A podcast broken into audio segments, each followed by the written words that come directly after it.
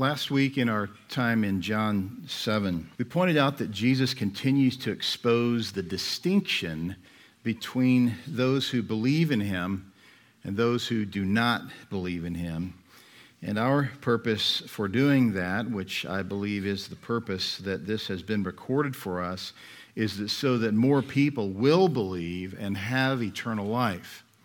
And in the context of a local church, you would assume that there are fewer people who don't believe than outside of the church.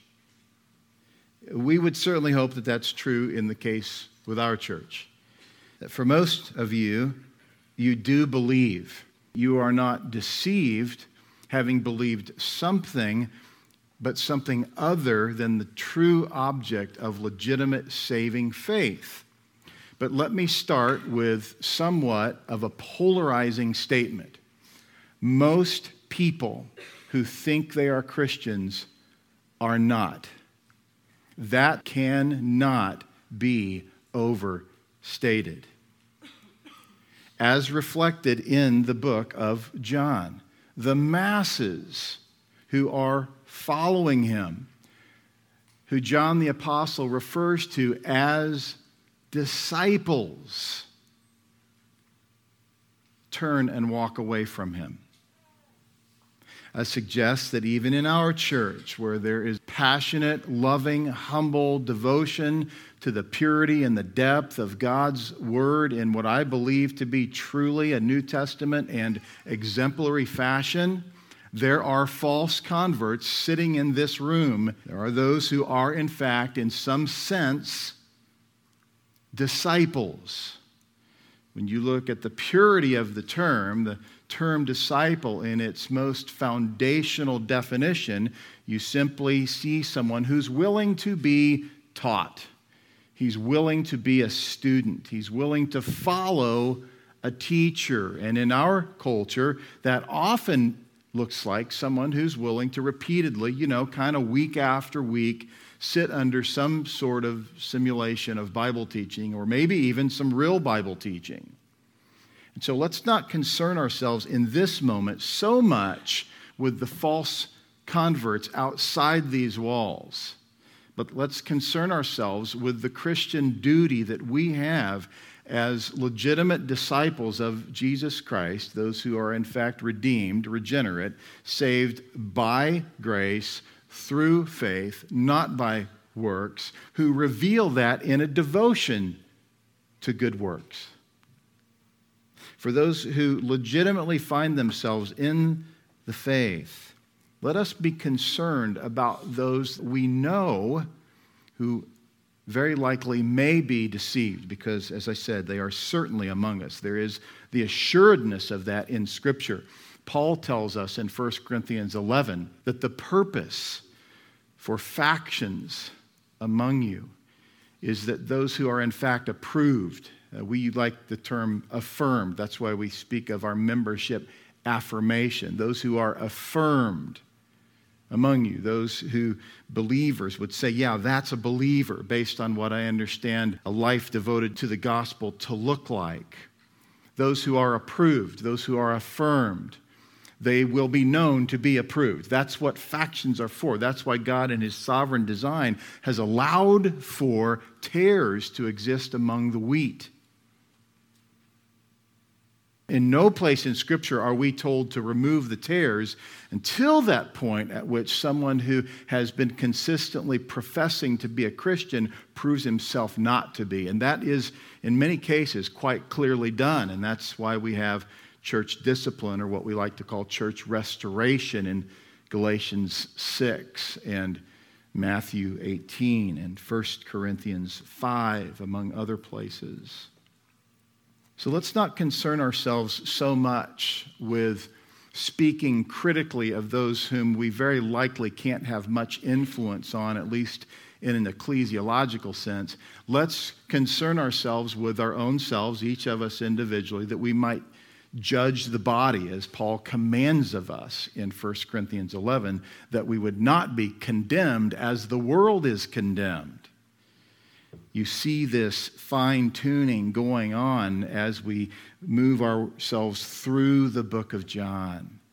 You see more and more and more Jesus widening the gap between believers and unbelievers. If you're following along, if you've been reading, or even if you haven't and you've just been here on Sunday mornings, then you've seen this gap getting broader and broader between those who, in fact, believe. That's the key term. They believe. And those who do not believe in him significant portion of my day, one day this last week, was taken up interacting with a person who refuses, a number of persons who refuse to believe that Jesus came from heaven, where he in John 17 says, Father, restore to me the glory that I had with you before the world existed, right? Speaking of his pre earth existence. You know, when the creator of the earth comes to earth as a human, you can assume that he was God prior to that. I mean, so much throughout Scripture that proves his deity.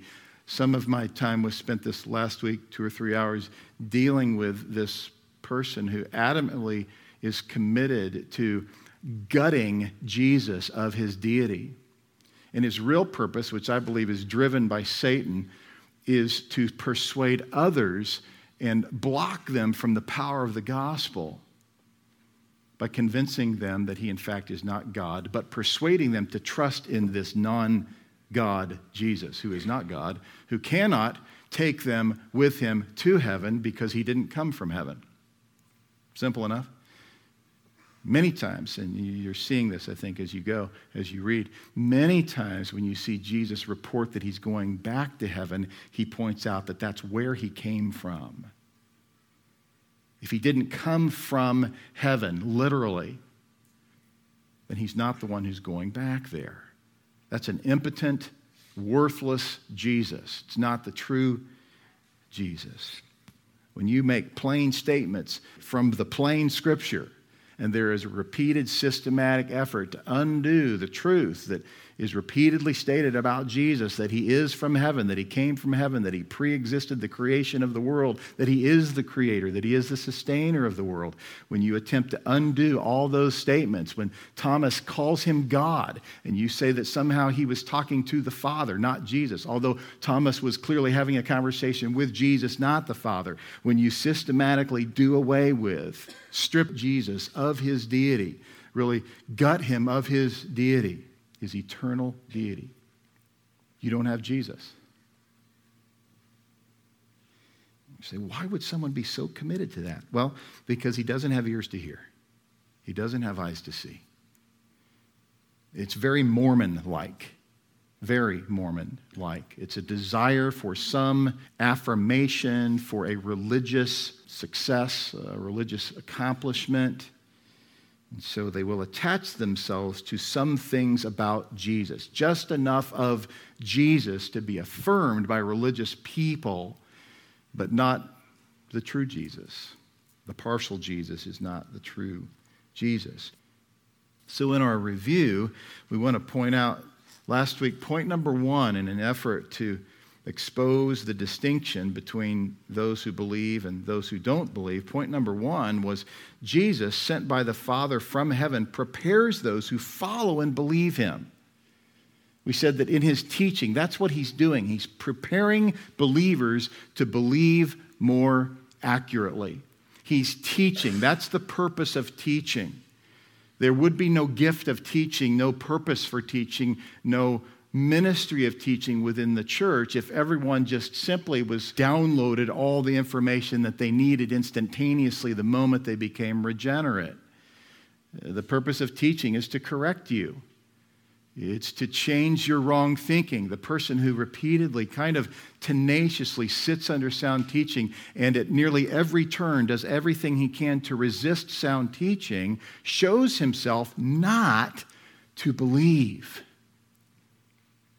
He's simply looking to be a judge of the Word rather than being judged by the Word.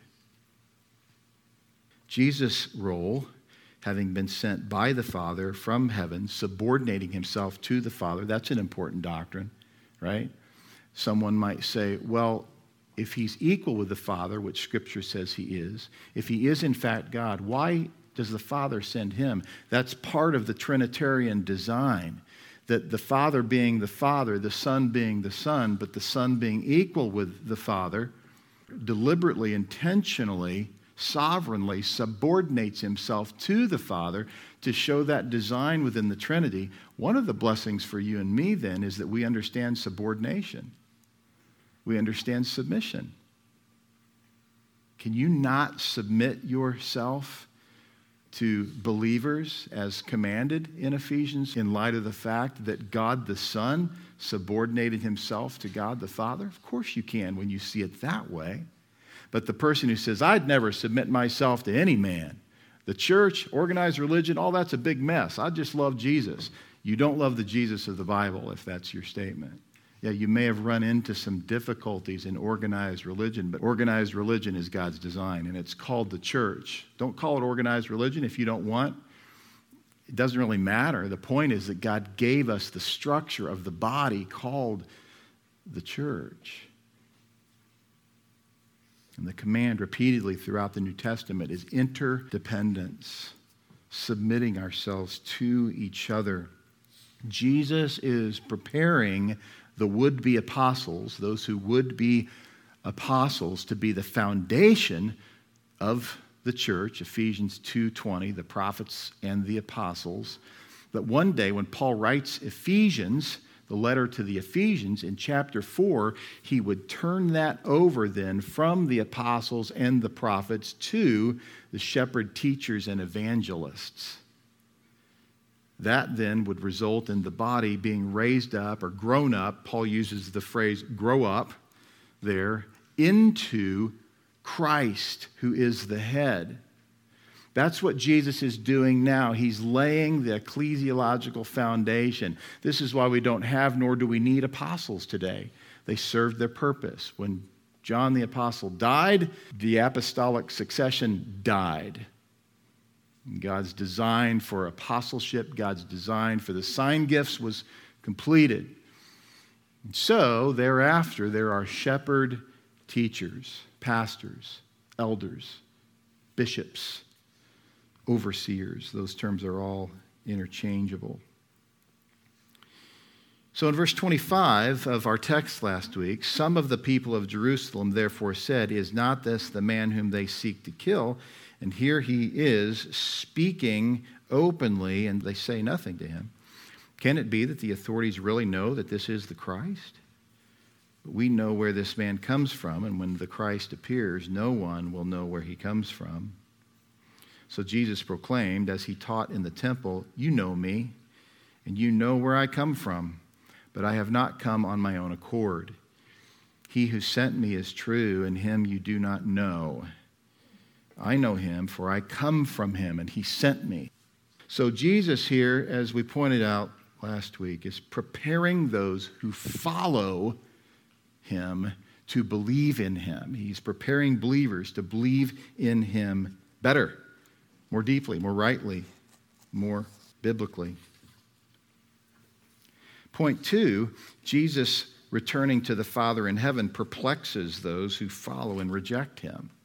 So he's preparing those who believe, but he's perplexing those who disbelieve. Makes sense, right? You can say that this is somewhat of a very simple distillation of the Christian faith that when Jesus speaks, believers believe and unbelievers disbelieve. That's how it works.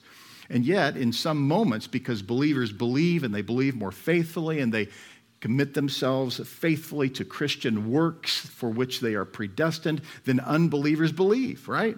Believers are doing what believers do, and then they take the opportunity by way of a faithful, substantial, vibrant relationship, and they communicate the power of the gospel, what it really looks like.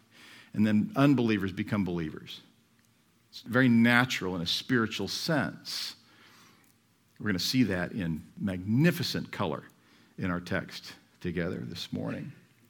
So, Jesus returning to the Father from whence he came perplexes those who won't believe while preparing those who do believe. Verse 32 The Pharisees heard the crowd muttering these things about him, and the chief priests and Pharisees sent officers to arrest him. Jesus then said, I will be with you a little longer, and then I am going to him who sent me. You will seek me, and you will not find me. Where I am, you cannot come. This is a frightening statement. Should be. Should be. Let's be clear. I want to say it lovingly, but I need to say it very firmly. Some of you don't know Christ. And it's proven by your willingness to dip your toe in the body of Christ on a very, very convenient level. And the reality is that, therefore, then, at least you're in the right chapter, whoever that is.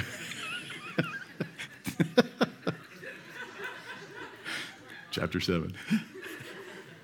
I, have always thought I wanted to do a recording of the Bible myself because most of those, you know, Max McLean, everybody knows Max McLean, right? Chapter 7. Nobody reads like that.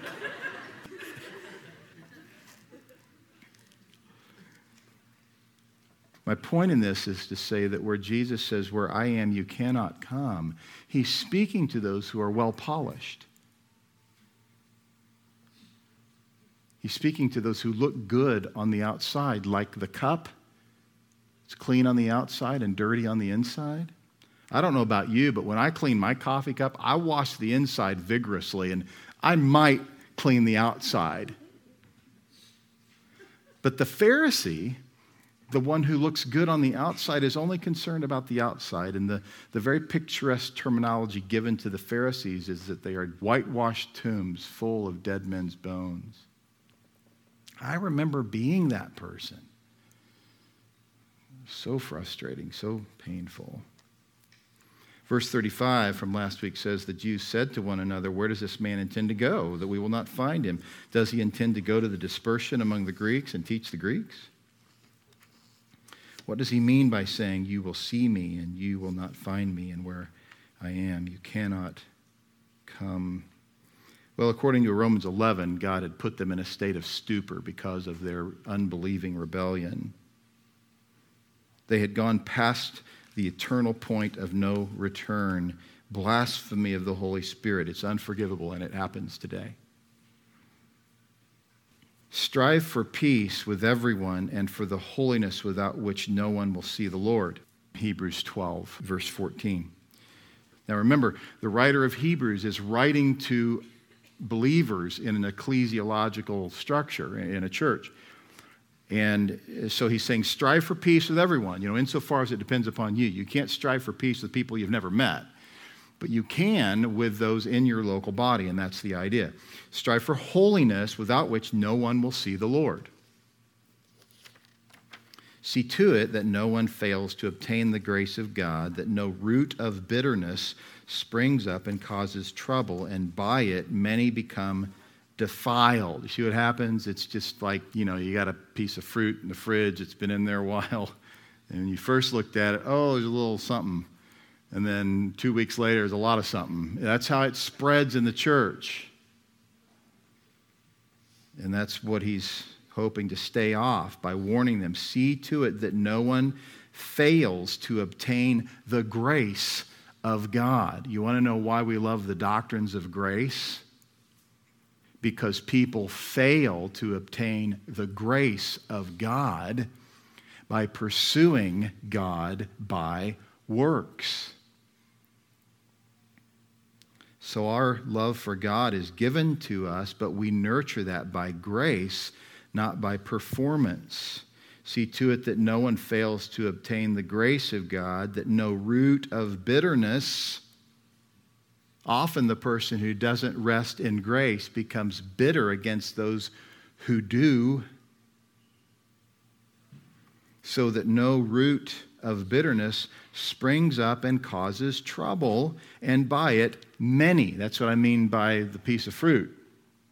You know? It starts with a little bit of mold, and eventually it's got a lot of it. And many, in this case, become defiled because the one who was bitter was not addressed. Causes trouble, and many become defiled. Verse 16, he gets specific that no one is sexually immoral or unholy like Esau. I'll stop there for a minute. He's getting very specific. He's talking about a specific person. And we certainly know those who put on a pretty good show and they're engaging in sexual immorality. Pastor Art Azurdia, many of you have been moved by his teaching over the years. I've watched him preach a couple of times. Once you get over all the hand motions, you think, man, this is some amazing content. And he's an adulterer.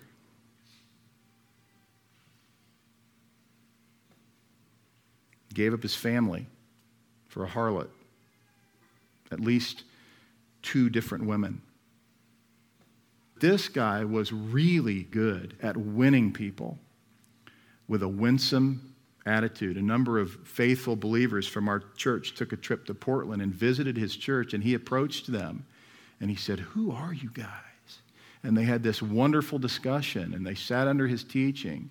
And the whole time, that man, very likely within a few days prior and a few days subsequent to that, was having sex with a woman that wasn't his wife. He's a Pharisee, he's a liar and there's a sense in which he's a false teacher. Here you have Esau who's playing this game. He sells his birthright. Look at this, look at it closely. Verse 17. For you know that afterward, now listen closely. If you're not looking at it in your own Bible, listen carefully. For you know that afterward, when he desired to inherit the blessing, because everybody does, right? he was rejected, for he found no chance to repent, though he sought it with tears. Why do the tears matter? Well, either he was sincere or he wasn't. The point is, whatever was going on in his heart wasn't enough to overcome having blasphemed the Holy Spirit having heard truth enough. This is the case with the blasphemy of the Holy Spirit in the New Testament. It's the case in Hebrews 6. It's the case in John. These people who are disciples of Christ, who will eventually turn away, Jesus says to them, It's too late. Some of you are not loving those in your homes who you know are playing a game. You have a Esau scenario. And you don't have someone like that in your home, it's very likely that you have someone like that at the workplace or in your neighborhood. And in every moment where you deliberately or even seemingly affirm that person's Christian faith, you're helping seal their eternity. You might be thinking, well, what about the sovereignty of God? The person who throws that question out at that point is a person who doesn't believe in the sovereignty of God. He's been mocking the sovereignty of God every time he hears it. But then in cases like this, where he wants to use it conveniently, he says, What about the sovereignty of God? So he not only hates the sovereignty of God, he hates the responsibility of man that he says the Bible is more committed to. He hates both. And so the true Reformed Christian, the Reformed theologian, loves both. He says, Yes, God is sovereign, but we've been given commands in the Bible, and we must be humble and submit ourselves to both. Deuteronomy 29 29 is so helpful. The secret things belong to the Lord, but those that are revealed have been given to us that we and our sons might obey his every word. The secret things, those are all things that fall within God's sovereignty that we don't see, we don't understand, they haven't happened yet. We look back on them and we say, oh, that was God's sovereignty, even though it violated God's commanded will. The secret things belong to the Lord, but those things revealed to us are given to us that we might obey every word of the Lord. And the person who really hates both doctrines attempts to confuse them and dismiss both of them so that he's not accountable for either. And he mocks those who are committed to both. And I would say that would be Esau. Very religious person, but clearly not committed to holiness. And They're asking, why does he say, I will be with you a little longer and then I am going to him who sent me? They don't understand. They don't realize he's talking about them having the door to heaven shut in their face. They're playing a game.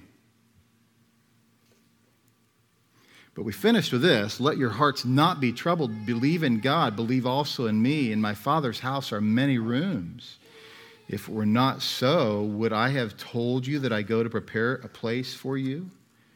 If I go and prepare a place for you, I will come again and will take you to myself, that where I am, you may be also.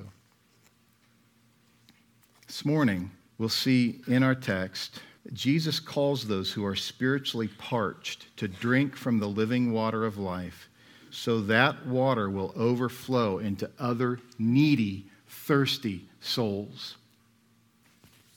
On the last day of the feast, the great day, Jesus stood up and cried out, If anyone thirsts, let him come to me and drink. Whoever believes in me, as the scripture has said, out of his heart will flow rivers of living water. Now, this he said about the Spirit, whom those who believed in him were to receive, for as yet the Spirit had not been given because Jesus was not yet glorified. When they heard these words, some of the people said, This really is the prophet. Others said, This is the Christ. But some said, Is the Christ to come from Galilee? Has not the scripture said that the Christ comes from the offspring of David and comes from Bethlehem, the village where David was? So there was a division among the people over him. Some of them wanted to arrest him, but no one laid hands on him. The officers then came to the chief priests and Pharisees, who said to them, Why did you not bring him? The officers answered, No one ever spoke like this man. The Pharisees answered them, Have you also been deceived? Have any of the authorities or the Pharisees believed in him? But this crowd that does not know the law is accursed. Nicodemus, who had gone to him before and who was one of them, said to them, Does our law judge a man without first giving him a hearing and learning what he does? They replied, Are you from Galilee too? Search and see that no prophet arises from Galilee. So, in our text this morning, as I said, our desire is that we would see that Jesus calls those who are spiritually parched to drink from the living water of life so that water will overflow into other needy, thirsty souls. Point number one I want you to see the satisfaction of the believer. The Feast of Tabernacles, or the Feast of Booths, is commanded by the Lord in Exodus 23, Leviticus 23. But in Deuteronomy 16, we see maybe the clearest explanation of what it is. The Lord calls everyone in Israel, every person to participate, really to celebrate for seven days in the days following the gathering of the harvest. Deuteronomy 16 13 says, You shall keep the feast of booths seven days when you have gathered in the produce from your threshing floor and your winepress. You shall rejoice in your feast, you and your son and your daughter, your male servant and your female servant, the Levite, the sojourner, the fatherless, and the widow who are within your own towns. For seven days you shall keep the feast to the Lord your God at the place that the Lord will choose, because the Lord your God will bless you in all your produce and in all the work of your hands so that you will be altogether joyful.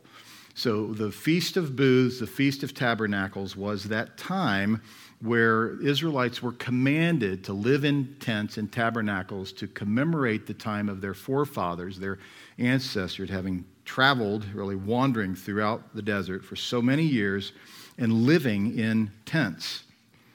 So the festival of booths lasted seven days, and on the following day, the eighth day, was a special Sabbath.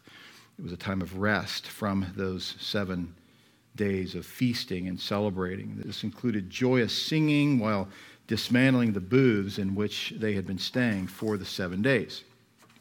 So we don't know which, but either on the seventh or the eighth day in this celebration, Jesus makes this major proclamation. A few centuries prior to this proclamation, the Jewish tradition had been added to the festival based on what's recorded in Numbers 20, verse 11. Moses lifted up his hand and struck the rock with his staff twice, and water came out abundantly, and the congregation drank and their livestock. Psalm 78 16 says, He made streams come out of the rock and caused waters to flow down like rivers, hoping to express their gratitude to the Lord for the water provided them in the desert every day during the seven days of the Feast of Booths. A golden flagon or a metal pot would be filled with water and carried in a procession to the water gate into the court, and a shofar, a horn of an animal, would be blown three times. During that procession, they would sing Psalm 113 through Psalm 118. And when the singers would arrive at Psalm 118, this water in the flagon would be poured out in sacrificial offering to the Lord in gratitude for his provision of water in the desert. There would also, under the direction of the Pharisees, be a prayer for rain as part of that sacrifice. Psalm 118 begins Oh, give thanks to the Lord, for he is good, for his steadfast love endures forever. And so, through the singing of the entire psalm, they're worshiping him for the joy that God provided water, but they don't want to forget God's kindness in providing water so that he will continue to provide water. Well, verse 37 on the last day of the feast, the great day, Jesus stood up and cried out, If anyone thirsts, let him come to me and drink. Jesus proclaims. This is the same term used for when he tells Lazarus to come out of the tomb. This is not some sort of casual suggestion. Jesus proclaims with a loud voice, a heartfelt outcry. This is a universal broadcast to a parched and dying world to find satisfaction for its thirsty soul in the waters of life. And the Israelites understood the analogy because they were in the midst, in this festival, of celebrating the blessing of water, knowing that they might not have enough. Drought is not uncommon in Israel. The result is that they were constantly praying for enough water. By the end of summer, the cisterns would have been getting low, and they would definitely need to continue to pray for water. Isaiah 55 1 is really the precursor to this. Come, everyone who thirsts, come to the waters, and he who has no money, come, buy and eat. Come, buy wine and milk without money and without price. You understand the point of that? Obtain things that you don't have the ability to obtain. What does that mean? It's free. It's free and it's abundant. This illustrates the grace of God. It's free and it's abundant. It's no cost and it's high value. In fact, it's ultimate eternal value the eternal living water that Jesus provides was prefigured all throughout the Old Testament. But then in Matthew 5, verse 6, in Jesus' sermon, he gives a very clear picture of this in a concise way, as he does throughout the Beatitudes. Matthew 5, 6. Blessed are those who hunger and thirst for righteousness, for they shall be satisfied. So the person who simply longs to have his desires met, his dreams fulfilled, his career elevated, won't be satisfied. We have some friends whose daughter has pursued an acting career. She recently noted to her parents all the very successful actors that I know are very unhappy. You wouldn't know it because they're actors. That's what they do professional athletes. You know how much money LeBron James is going to make? You ready? $2 million a week.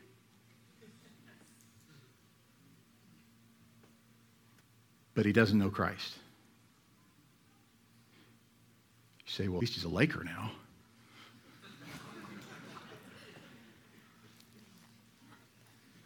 He's not happy. I saw something that indicated, you know, he's never cheated on his wife. You don't hear these horrible stories about him. He doesn't have children out of wedlock. He's committed to decent conduct for the most part. Very different from many professional athletes. That's great. That really, I mean, I mean that, right? Praise God that He's restrained him from many of those things in His grace. But $2 million a week won't buy you happiness. The Beatles can't buy me love. You get the point? John 4 13 says it well. Jesus said to the woman at the well, remember? We were in this a few months ago. Everyone who drinks of this water will be thirsty again. He's talking about physical water. But whoever drinks of the water that I will give him will never be thirsty again. The water that I will give him will become in him a spring of water welling up to eternal life. The woman said to him, Sir, give me this water so that I will not be thirsty or have to come here to draw water.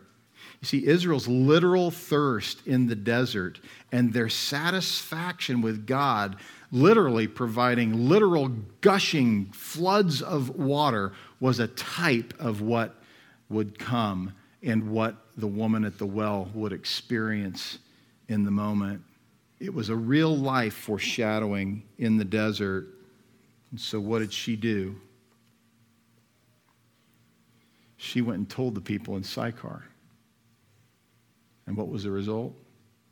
Many of them experienced the joy of living water that overflowed from her heart. And it wasn't just a cheesy smile, it was a willingness to explain. This man told me everything about me. And you can add to that, and he still showed me grace and love. That's evangelism. That's how it works. That as you grow in your joy and your willingness to legitimately trust the Jesus of the Bible, you're going to be effective in helping others trust the Jesus of the Bible. Verse 38 Whoever believes in me, as the scripture has said, out of his heart flow rivers of living water. And then he goes on to speak of the fact that this necessarily is a byproduct of being indwelt by the Spirit of God. Look at verse 39.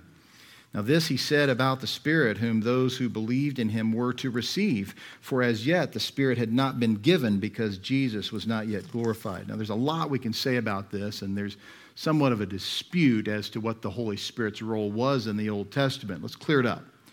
Ezekiel 36, 26 says, I will give you a new heart and a new spirit I will put within you. And I will remove the heart of stone from your flesh and give you a heart of flesh. And I will put my spirit within you and cause you to walk in my statutes and be careful to obey. You say, whoa, so the Holy Spirit did indwell the Old Testament saint? In some sense, he did, but not with the fullness that he chose to do at Pentecost. There's a greater fullness of indwelling of the Holy Spirit as we see displayed in Acts 2. In John 14, 15, this is how Jesus speaks of that. If you love me, you will keep my commandments. And I will ask the Father, and he will give you another helper to be with you forever, even the Spirit of truth, whom the world cannot receive because it neither sees him nor knows him. You know him, for he dwells with you and will be in you. He said, it seems like it might contradict the Ezekiel passage. The point is that in the New Testament, by God's design, the church, as individual believers, would be indwelt with a greater fullness than the Old Testament saint was. Often you see the preposition on, that the Spirit of God came on, especially particular leaders. Many times he is in the believer, but it's not permanent. It's not something that is lasting. So the work of the Spirit is no less significant in the Old Testament saint, but in the New Testament, it is that the work of the Spirit is a constant work, constant comforting, constant recall of God's word, constant conviction of sin. 1425 in John, these things I have spoken to you while I am still with you. But the Helper, the Holy Spirit, whom the Father will send in my name, he will teach you all things and bring to your remembrance all that I have said to you. When you're engaged in legitimate Christian fellowship within the body of Christ, the Spirit of God is doing a work in you. And you say, Well, do we need to pray that He will? No, you don't you need to obey the word of the Spirit. that's in your Bible. And when you do that, you're walking by the Spirit. You're being more fully moved by the Spirit. But the Spirit never leaves the New Testament believer.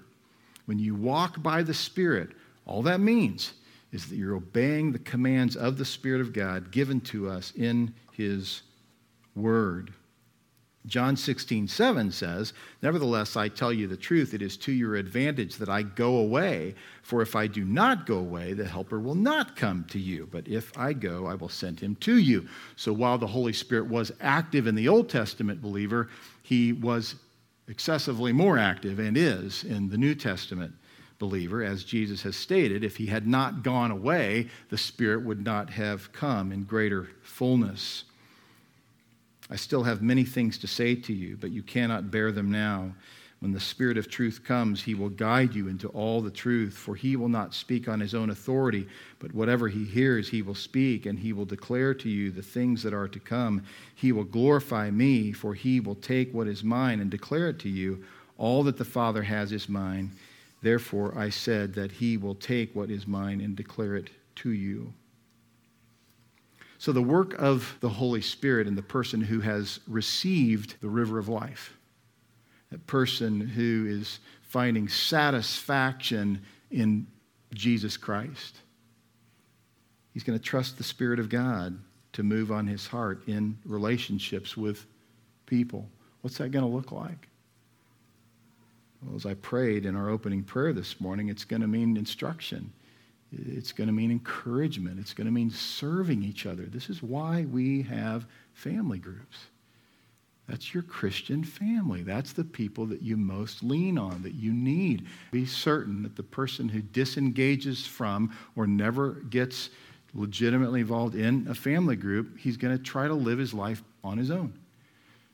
And when difficulty arises and when he's tempted with great sin, he's going to fail because he's not dependent upon the body.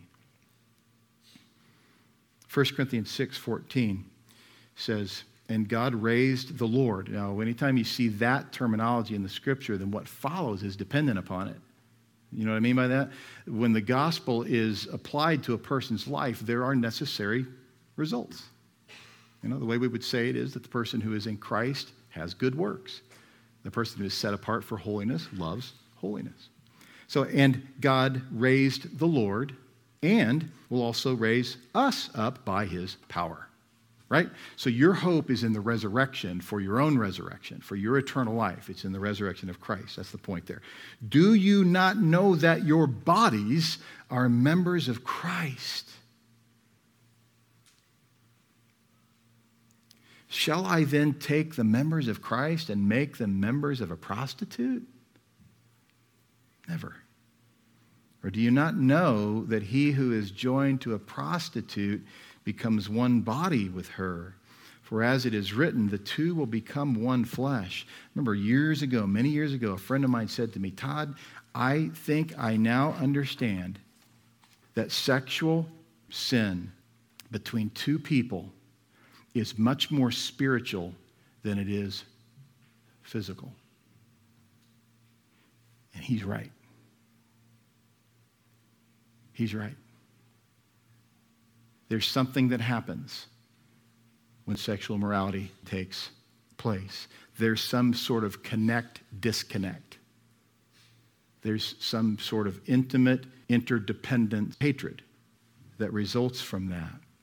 And Paul is saying, Would I take the Holy Spirit, the Spirit of God, God the Spirit, and connect him with a harlot? Never. For as it is written, the two will become one flesh. This is not a case for people who've committed sexual immorality for getting married. It's an indicative, not an imperative. But he who is joined to the Lord becomes one spirit with him. Flee from sexual immorality. Every other sin a person commits is outside the body, but the sexually immoral person sins against his own body. Or do you not know that your body is a temple of the Holy Spirit within you, whom you have from God? You are not your own, for you were bought with a price. So glorify God in your body. The person who is satisfied in Christ, the believer who's satisfied in Christ, understands what happens when sexual immorality takes place, and he understands that his ability to run from that is rooted in an understanding of and a dependence upon the gospel. The work of Christ in his atoning death and his new life giving resurrection. For you were bought with a price. There was an actual, legitimate, definite purchase. And for those who are actually purchased, they show it. They show it. How? By glorifying God in their body. The text says, because Jesus was not yet glorified. John 17, 5 says, And now, Father, glorify me in your presence with the glory that I had with you before the world existed. Acts 1 9. And when he had said these things, as they were looking on, he was lifted up, and a cloud took him out of their sight. And while they were gazing into heaven as he went, behold, two men stood by them in white robes and said, Men of Galilee, why do you stand looking into heaven? This Jesus who was taken up from you into heaven will come in the same way as you saw him go into heaven. So, in the moment that Jesus has returned to heaven, the Spirit begins to do his greater, fuller work that will be given in greatest fullness at Pentecost. This he said about the Spirit, whom those who believed in him were to receive. For as yet the Spirit had not yet been given because Jesus was not yet glorified. So Jesus returns to his glorified state. The result would be a constant, loving, comforting, strengthening, personal reminder from God Himself of the satisfaction that we have in Jesus, the river of life, who quenches our spiritual thirst in a dark and dust filled world. That's what the Holy Spirit does in the life of the believer.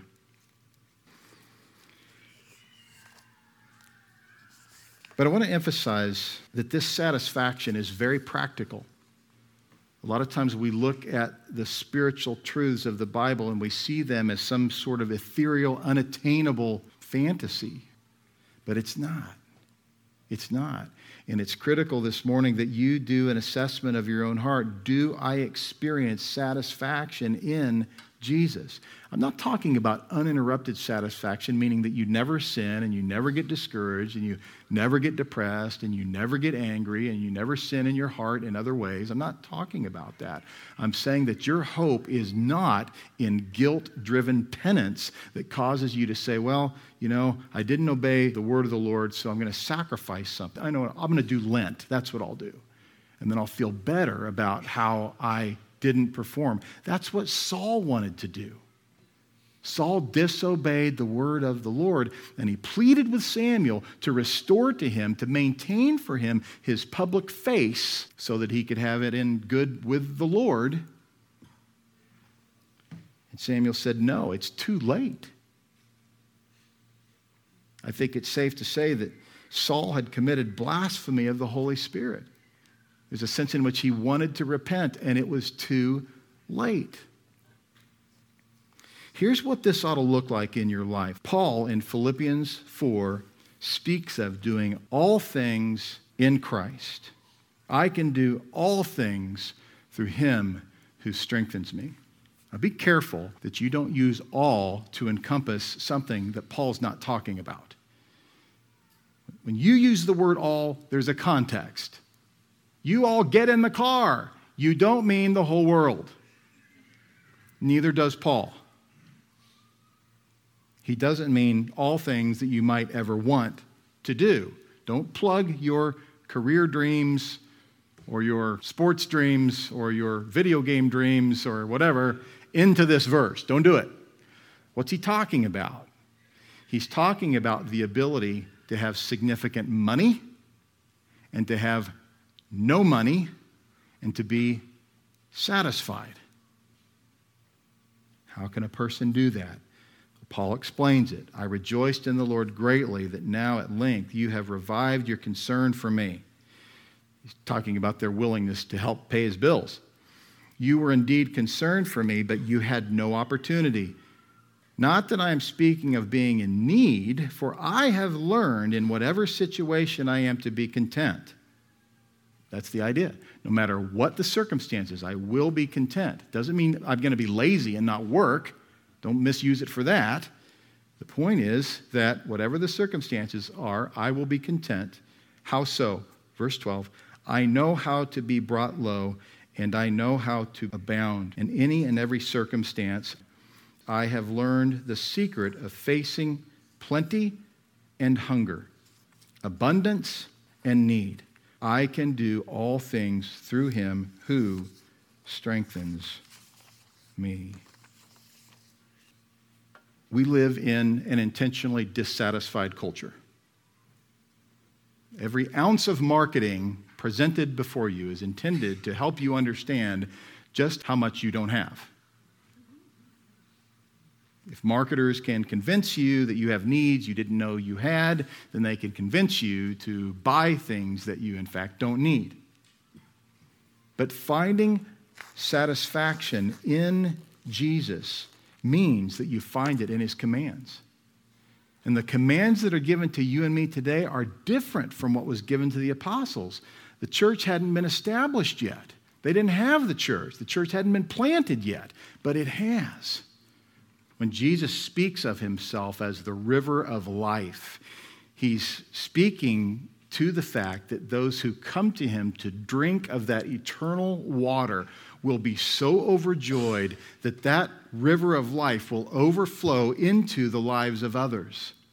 The way the psalmist says this in Psalm 40 is that those who look on, the enemies who look on when they see that God has placed me on a rock, He has placed a song in my heart as I sing the truths of the Lord. Those who have rejected him, those who don't believe, they will see the joy that I have. In our text this morning, the idea is that river of life flows out of our hearts. It's a very colorful picture. And the result is those who see that in us, especially those who knew us prior to knowing Christ, when it's articulated well, we have the opportunity to communicate the gospel in a way that God's going to save them. That's the way he saves people.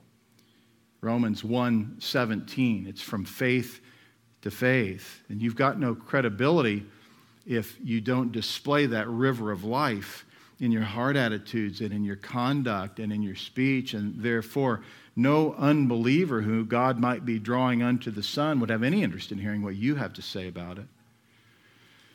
On the other hand, if you're in Christ, you're growing, right? You love the Lord and you love the Word and you fail just like I do, and you find yourself increasingly joyous, especially in the midst of affliction, and you understand that God is sovereign and you rest in that, and you understand that that does not dismiss your responsibility, and you rest in the U shaped reality of both God's sovereignty and man's responsibility are critically true and very important. So you sit in the middle and you say, Lord, I know you've got it all sorted out, and I never will. I know both are true, and so I'm going to be faithful to you. I'm going to worship you in your sovereign grace, but I'm not going to reject one iota of your commands for my life and your word. And people will see that, especially when that was feigned. When you were the pretend Christian, when you were the false convert, and God actually saves you, you know what? That's a more massive change. People are going to be skeptical, just like they were of Paul. Barnabas created the handshake between Paul and the apostles, right? And so someone will come alongside of you, not in your defense, but in defense of the gospel, to say, yeah, this is what it looks like in a false convert who actually becomes converted. You'll have the joy of seeing the Lord do a work, not only in your life. That's, that's amazing, isn't it? When you really, your heart attitudes really start changing and you're willing to address your sin before others do. Your joy, your satisfaction, your contentment in Jesus is found in obeying Him by serving His body. One of the greatest joys of my life, which is one of the most difficult things in my life, is sitting down with my family and confessing my sin to them. It's a joy because I know the Lord will use it But in the moment, it's awful because I have to say, Forgive me again. Please forgive me. I had a wonderful conversation with uh, one of my sons this last week about that.